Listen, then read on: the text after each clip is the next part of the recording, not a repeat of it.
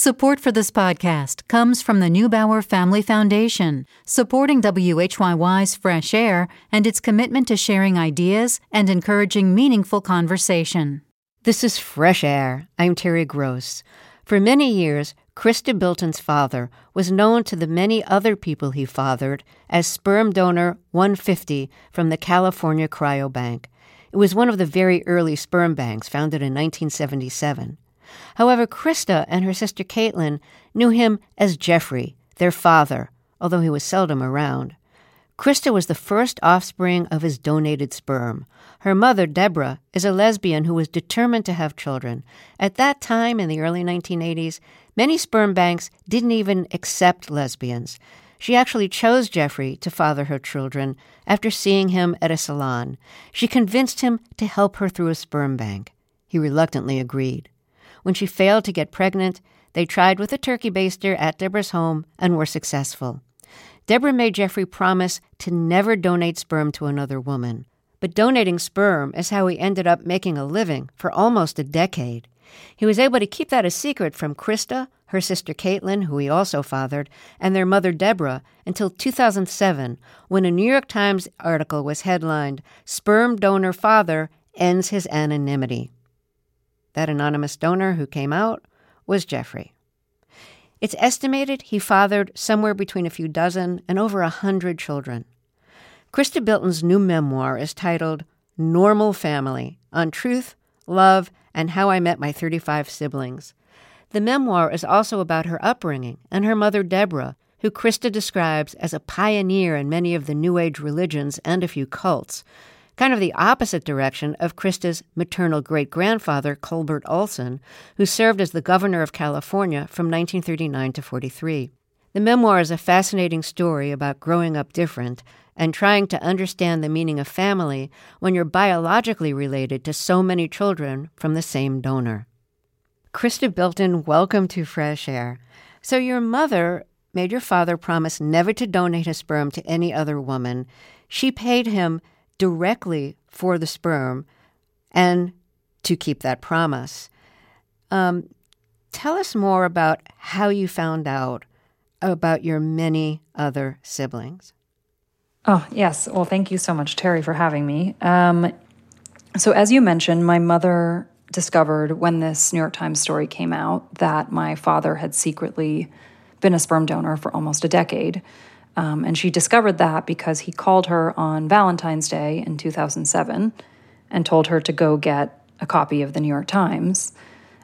So she went down to the newsstand, the local Palisades newsstand, and there on the cover was this story about my father with his arm around a child that looked just like me and my sister. And so that led to what she and I would call a total nervous breakdown. And she determined that in addition to sending my father several threats about not mentioning us in any of his preceding media, she decided she was never going to tell my sister and I this big secret, partially because she felt like the way we had been raised was already so different. And she, I think, as a lesbian raising kids in the 80s and 90s, already had a lot of shame about how different our family was. And she felt, I think, that discovering this secret of my father's and that we had all of these biological siblings she was worried that that would be incredibly upsetting to us. So she decided that she was never going to tell us this big secret. And you know, as she proceeded to have this nervous breakdown, she then discovered through a wild series of events that I get into in the book that I was potentially dating one of my brothers. And it was this discovery that led her to finally sit my sister and I down on the sofa and tell us. That is so crazy to think that you were dating somebody who was also the progeny of your father's sperm.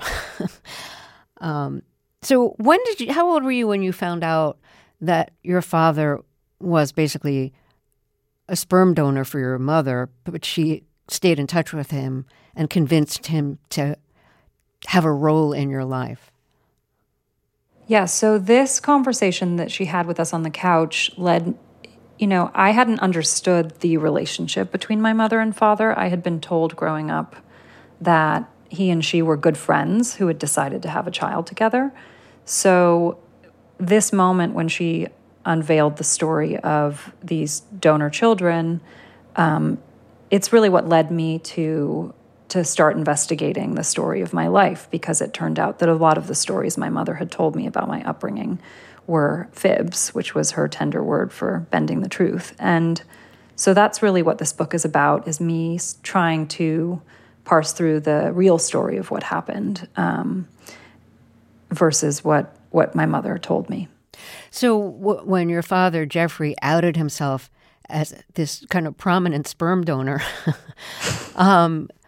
he also outed your mother's secret, the one that she withheld from you, that your father was basically a sperm donor, that she had talked him into doing this first through a sperm bank, and when that didn't work, through like the turkey baster.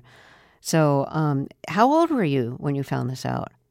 When my mother decided to have children, she didn't know a single lesbian in her circle who had had a kid.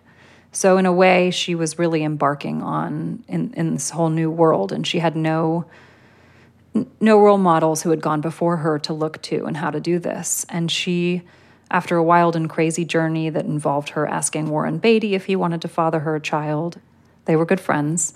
There was an organization called the Repository of Germinal Choice in the early 80s that was going around selling the sperm of Nobel laureates to try and have genius children. And it sounds wild in retrospect. And after she decided not to use that sperm of this Nobel laureate she had purchased, she decided that she really wanted to know the father of her children. So she went on a manhunt, and my father walked into a hair salon in Beverly Hills, and she looked at him, and he was this handsome, put-together stranger that she said she saw. She looked at him, and she just knew this was the one. This was the one she wanted to father her children. So she asked him out to lunch and offered him $2,000 to father her child. And she took him to the California Cryobank to have him tested for STDs and to make sure that he had a high sperm count. And it's when he saw some men lining up to donate sperm that he got the idea he could do this professionally. So you first found out about some of your siblings that were also fathered by Jeffrey through the sperm bank.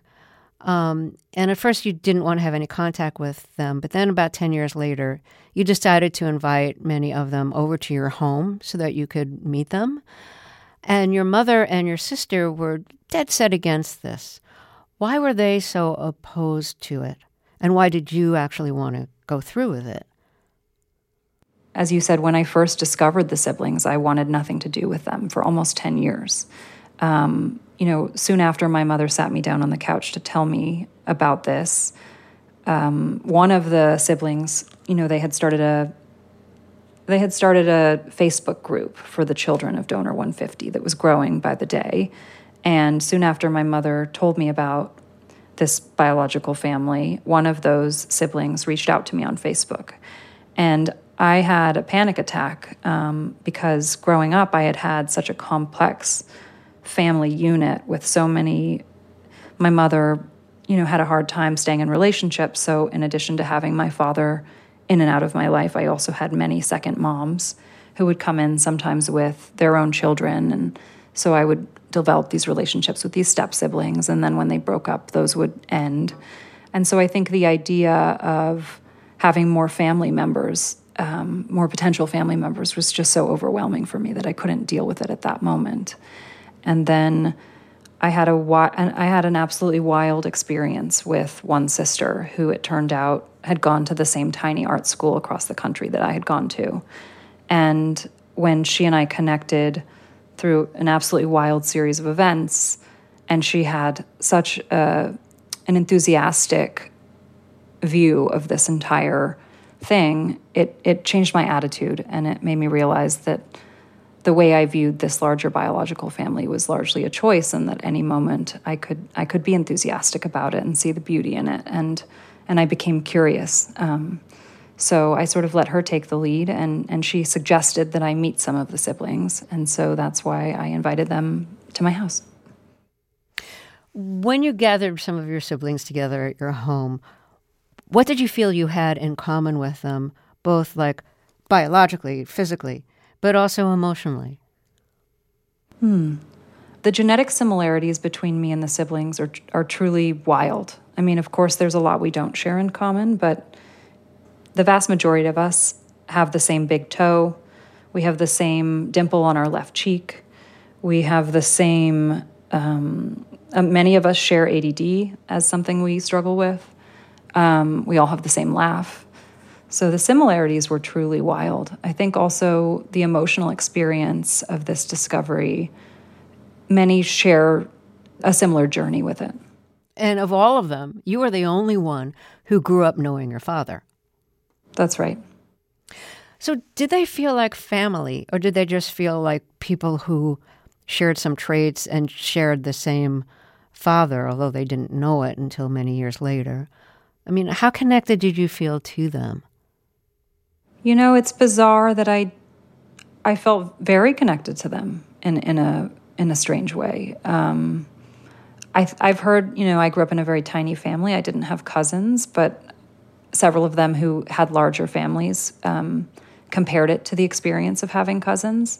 There's definitely a biological connection that I don't think you can deny, and most of them feel that way.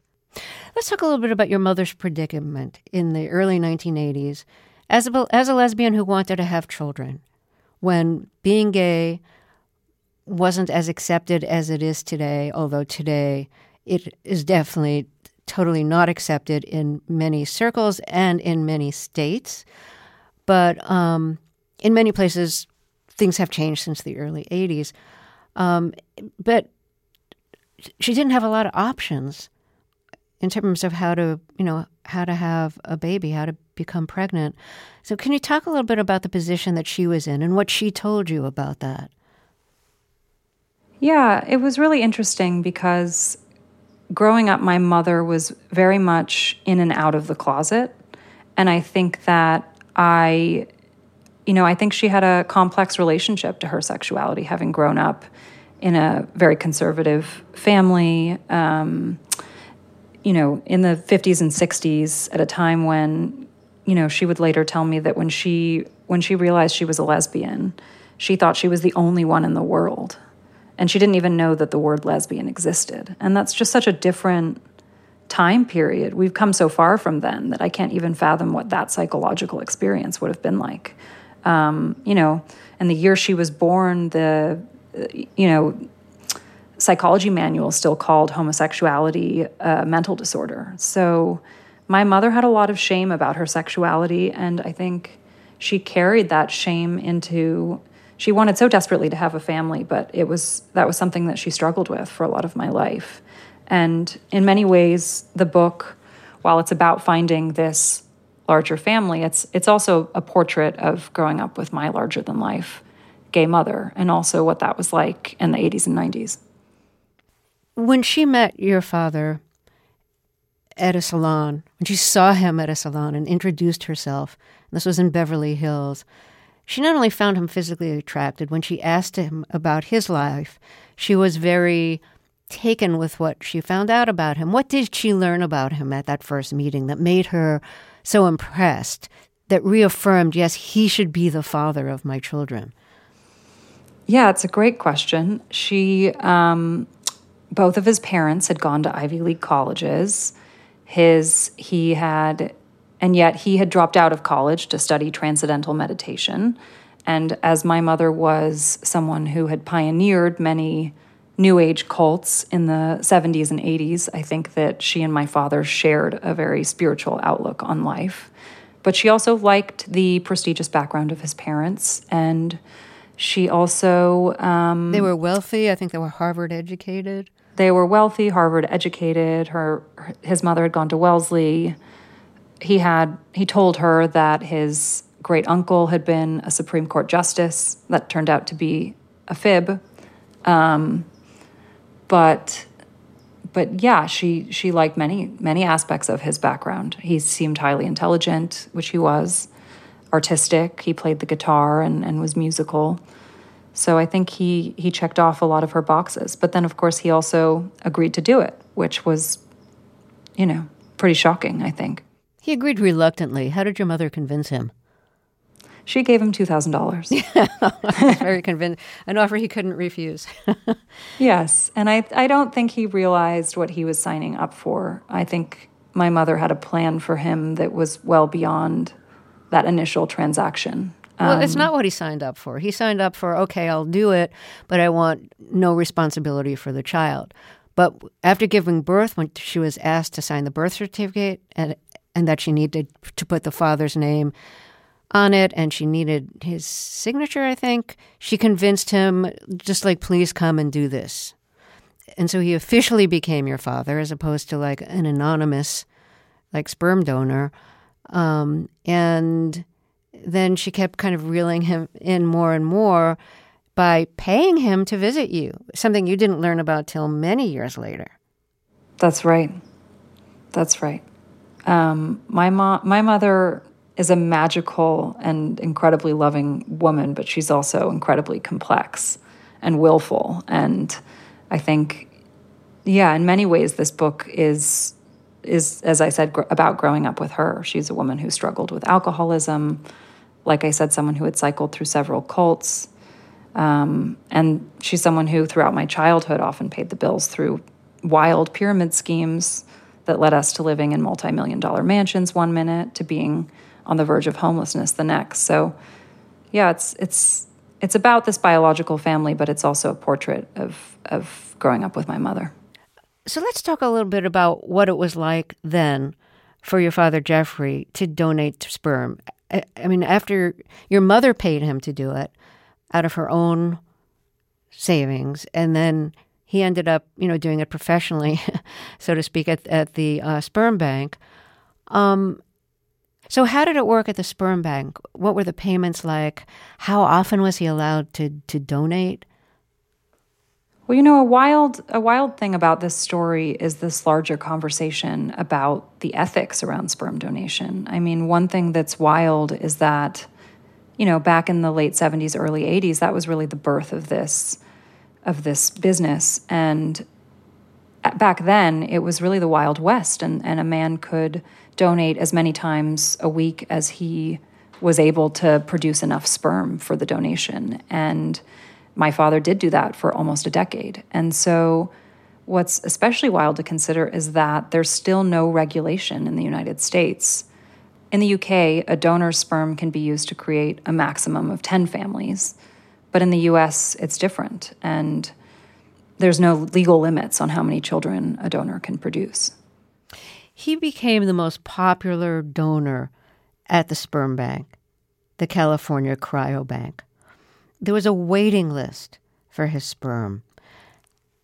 What did he do to describe himself that made him so appealing?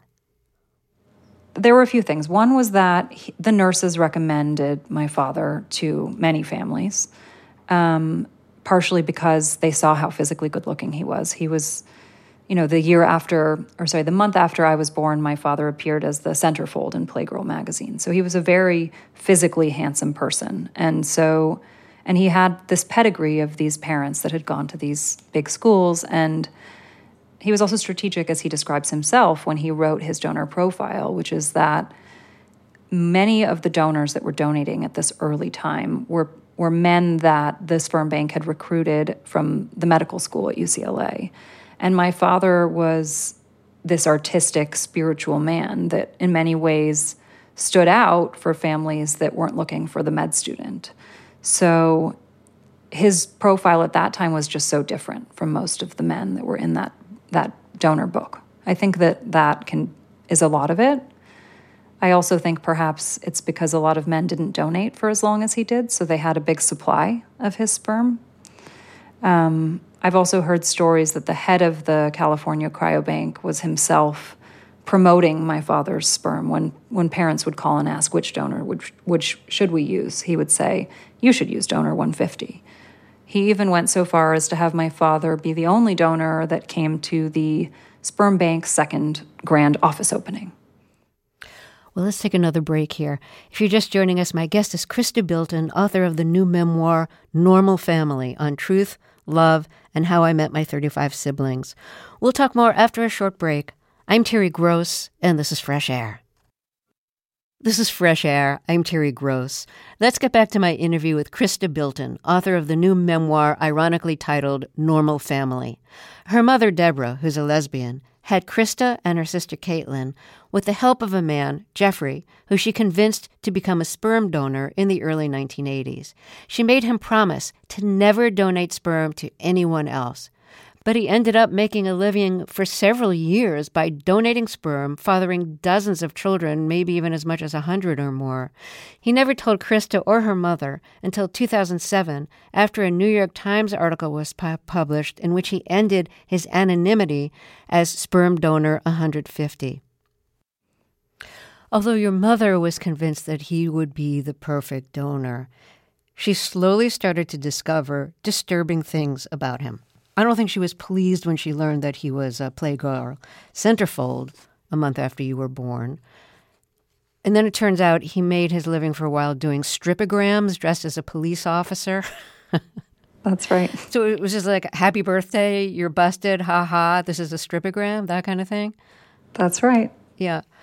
And then there were medical problems, too. So talk about some of the disturbing things that your mother slowly found out about him.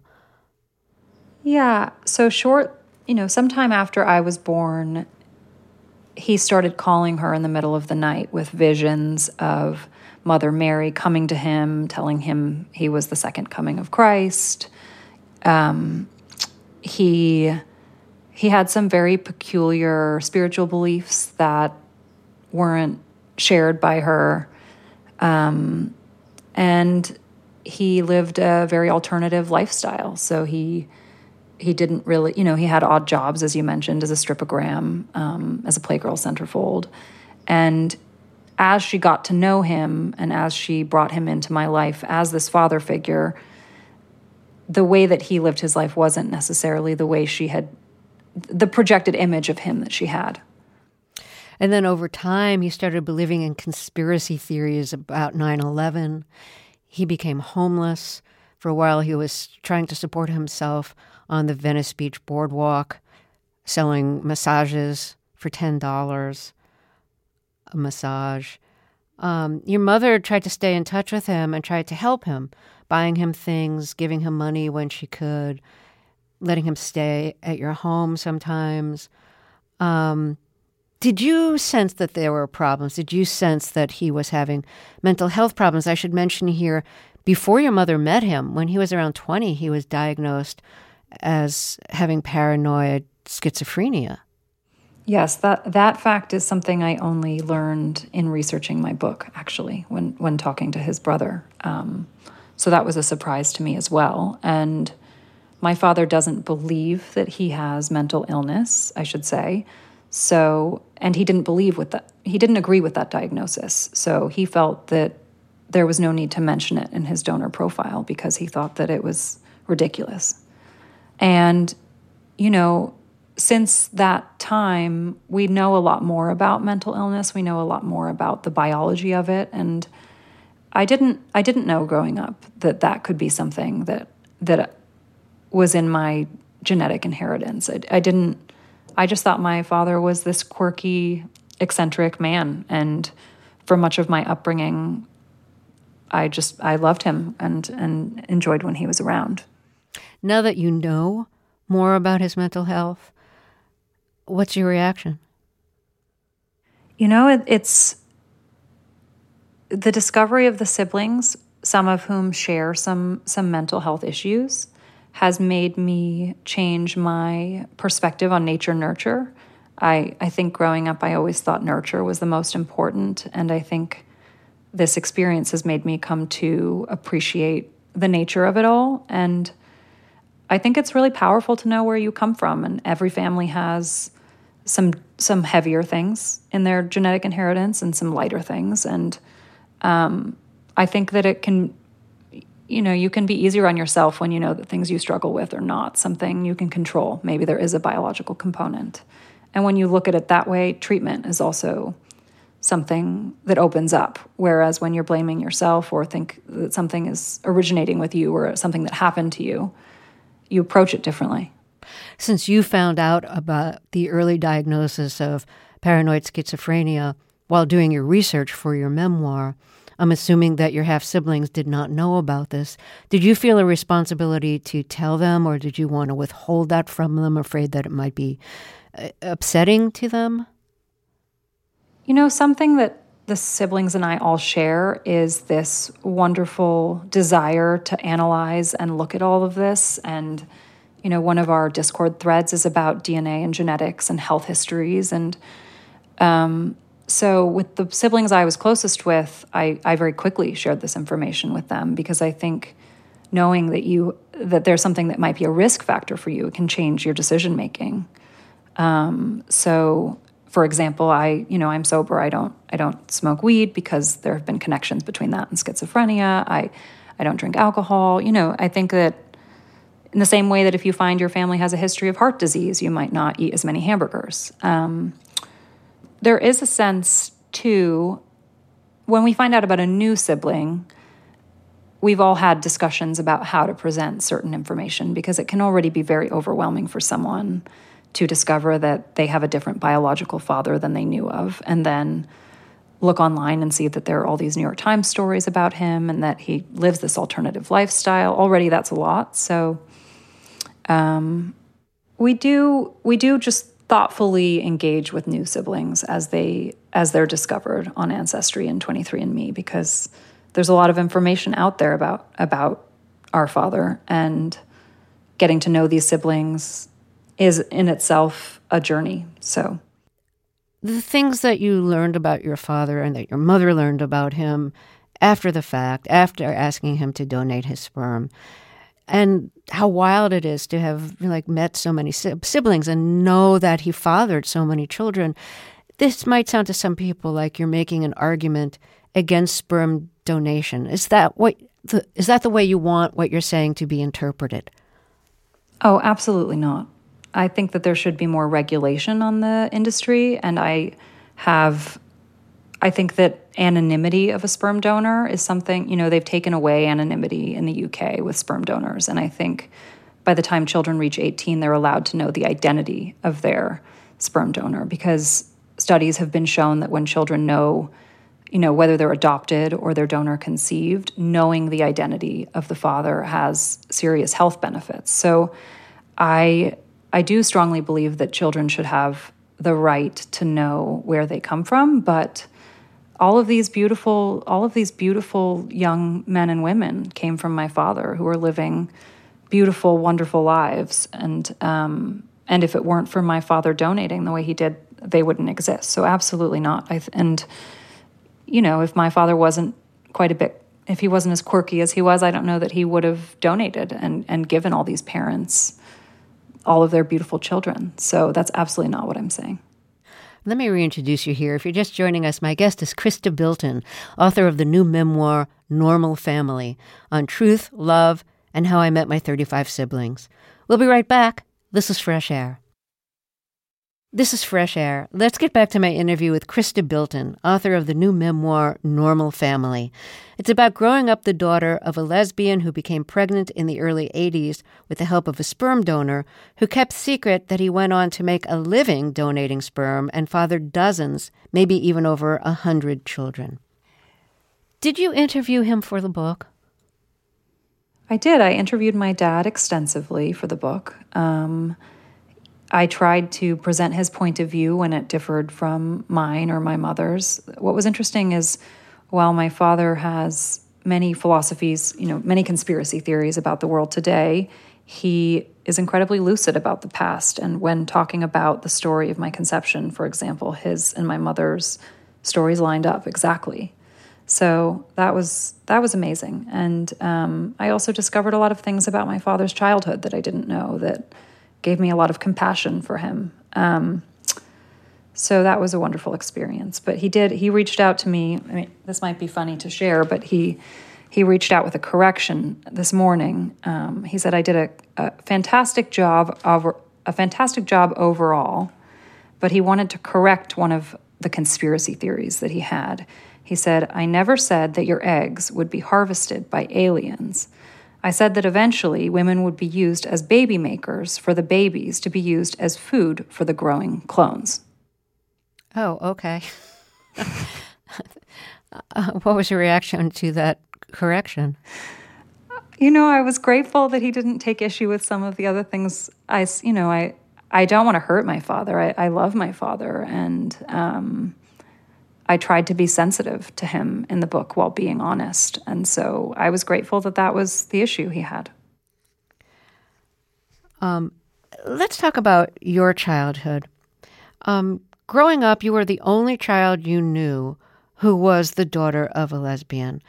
And your mother had a complicated relationship with her own sexuality. There were times when she was like way out of the closet, and she'd go on TV and talk about that she was a lesbian. And she even mentioned that your father was a sperm donor on TV, right? That's right. And in fact, that's what made your father decide, well, I'm not going to keep my pledge anymore to just have her be the only person I donated my sperm to. She broke her promise to me to keep me anonymous, so I'm just going to go, donate a lot more sperm and make some money. But anyway, so she went from being really public and on TV to then like losing one of her jobs when people found out that she was gay. And then that kind of forced her back into the closet to protect her ability to earn a living. So what were some of the difficulties you faced as a child, not being sure of what was okay to tell people and when it was okay to tell them? Yeah, I think in many ways my pride around my mother's sexuality mirrored hers. So at times when she was sort of out in the public or speaking on talk shows about, our non-traditional family and, leading the charge on gay and lesbian expos, all kinds of things, I think I really adopted that pride, and it was something that I was very open with at school. But I think at times, like you said, when she lost her job due to it or went back in the closet, I think, as kids, we so often take our parents' attitudes towards things. And so I also became deeply ashamed of it. And I was bullied at school for it quite a bit. I went to a lot of different schools growing up because things were up and down with us financially. And, there were schools I went to where it was a secret, where I didn't have a single friend who knew that my mom was gay, for example. And there's a scene in the book I document when one of the children knows my secret and she tells the whole school, and it's awful for me. So I think people forget that so much has changed. I mean, in so many parts of the world, nothing has changed, and homophobia is still what it is. But it's wild to think that even in Los Angeles, where I grew up, this is what the 80s and 90s were like. Your mother's grandfather was governor of California. Her father was a judge, whereas your mother you describe as a pioneer of several New Age religions and cults. It sounds like she kind of went in the opposite direction of her family. My mother did have early political ambitions. I think back when she was closeted in the 70s and going to college at UCLA, she studied political science. And then I think largely to deal with what was happening at home and the complexity of her father's escalating alcoholism, I think what she did is she went in search of another family. And I think, that's usually a recipe for someone who is drawn to cult-like organizations. So first she became deeply involved with Nichiren Shoshu Buddhism, which some people believe was a cult. That's the group that practices the chant Nam-myoho-renge-kyo. Yes. One of the beliefs of the Nam-myoho-renge-kyo Buddhists is that if you chant this magical chant, good things will happen to you, and if you don't chant, bad things will happen to you and your family. So when my mother, at that time, she was always also discouraged from her lesbianism through the group. So they told her that her feelings towards women were part of her negative karma and that she could chant to remove this aspect of herself. And there was a point after becoming a leader in this organization, and, women would come to my mother for advice and counsel, and they would be telling her all kinds of real problems about their life. And at some point, telling them that all they had to do was chant this magic chant and everything would work out didn't ring true to her any longer. So she left the group, and it was shortly after that that her father's tragic death happened. And for a long time, my mother carried around the belief that the reason this happened was because she left the group and didn't chant. You're married now to Nick Bilton, a former New York Times tech reporter who now writes for Vanity Fair. You have two children. What does it feel like for you to be in a stable family, to be a parent and wife in a stable family? Oh, it's a magical. It's wonderful. I would trade nothing for it. Just the idea that, you know, my home is not at risk of, I'm not at risk of being evicted from my home tomorrow, and you know, it's not a huge life stressor if we have a doctor's bill that comes up that was unexpected. I mean, you know, one of the silver linings, I think, from coming from an unpredictable childhood is that if you're able to get out of that, you just feel so grateful for everything. Do you feel like you have a roadmap for raising children since you were raised in such unusual circumstances? I do. I think, you know, my mother had a lot of beautiful qualities when she wasn't struggling with her addictions. You know, there are many ways that she raised me that I cherish, and she's an amazing grandmother. She's over as much as we're willing to take her help to help with the kids. I think the big thing, and this is something that I share with all my siblings, is that my mother, you know, there are a lot of kids out there who feel unwanted, and I always felt that my mother desperately wanted to be a mother, and that is such a gift, just to be wanted and to have someone who cares about you so deeply. I think that I'm very lucky for that.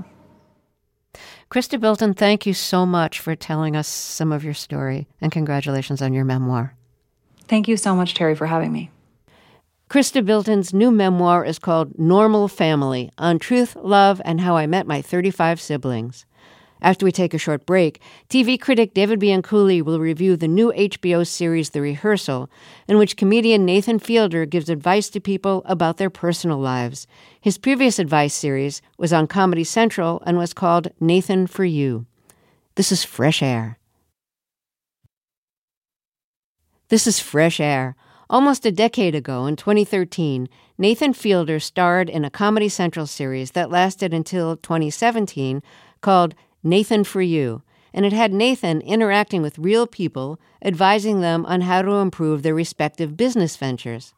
His advice was often extreme or outlandish, which is where the reality show's comedy came from, but the reactions and interactions were real.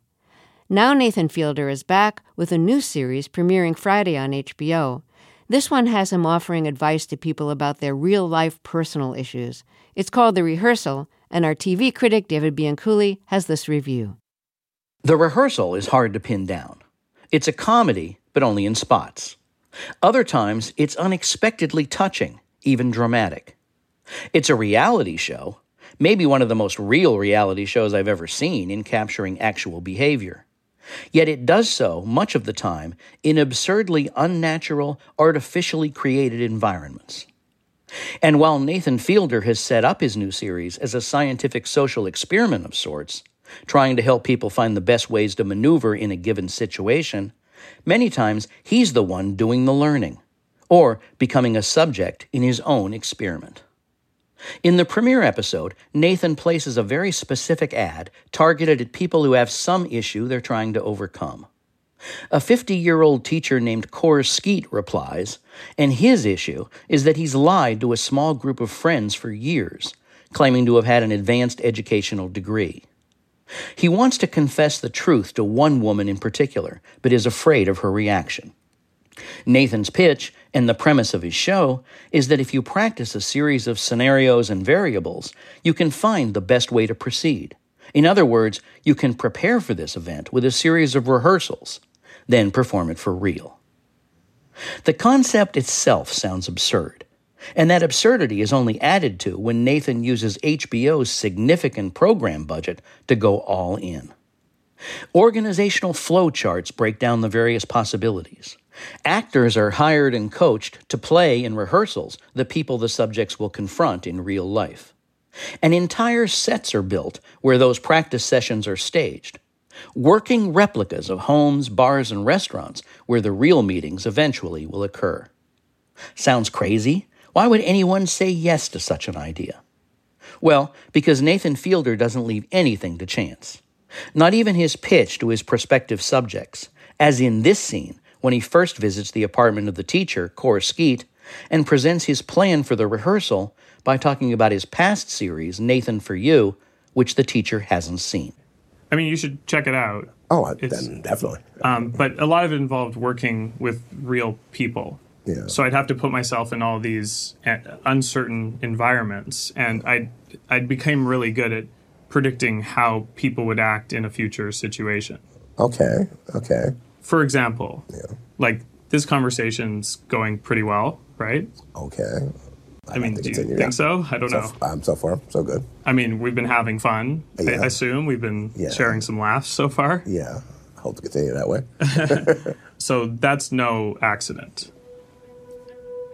Everything that's happened so far today, I've rehearsed it dozens of times. These exact words in a replica of your home with an actor playing you. Okay. Remember a couple weeks ago when the gas company came by because of a leak in your building? Yes. Well, there wasn't a leak in your building. That was my team. Check the... And when you gave them access, they secretly made a digital map of your entire home. We then recreated every detail of the space as a physical set in a warehouse a few miles from here. And with the help of a fake you, I could practice every single permutation of this interaction and have a plan for it. I know. Now it sounds creepy.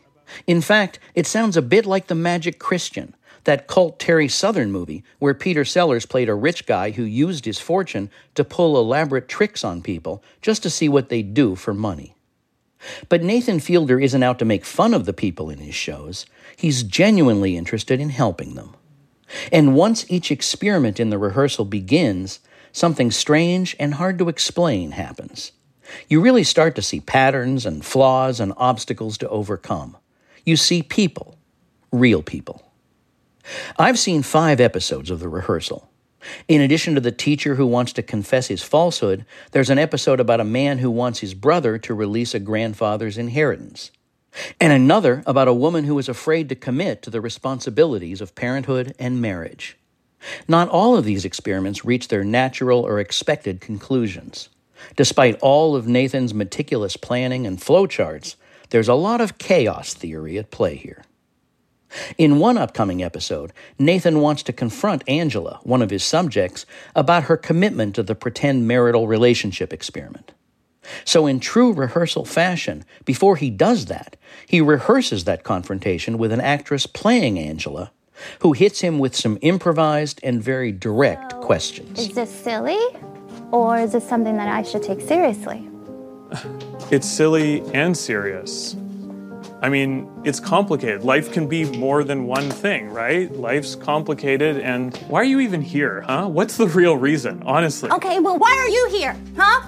Why are you doing this? Are you really trying to help me? Or am I the silly part that you talk about, huh? Is my life the joke? Do you sit here with your friends at the end of the day laughing at me? No, you're not the joke, not at all. No one's the joke. The situations are funny, but interesting, too. Nathan is visibly thrown by that version of The Rehearsal and asks for another in which she reacts a little more nicely. But the real event with the real Angela is harder to control and to predict. The Rehearsal is unlike any TV show I've ever seen, and I'm not even sure I'd classify it as a comedy. But whatever Nathan Fielder is up to here, I'm fascinated by it. David Bianculli is a professor of television studies at Rowan University in New Jersey. He reviewed Nathan Fielder's new series, The Rehearsal, which begins tomorrow on HBO.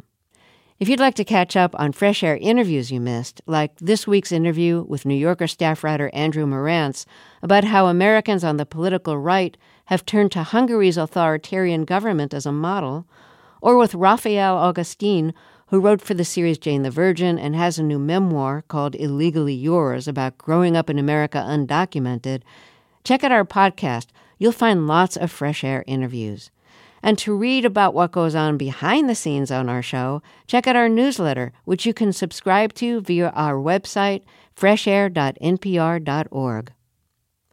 Fresh Air's executive producer is Jenny Miller. Our technical director is Audrey Bentham. Our engineer this week is Adam Staniszewski, with additional support today from Al Banks.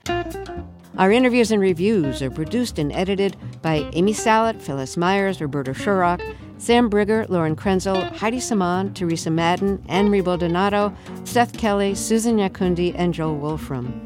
Our digital media producer is Molly C.V. Nesper. Thea Challoner directed today's show. I'm Terry Gross.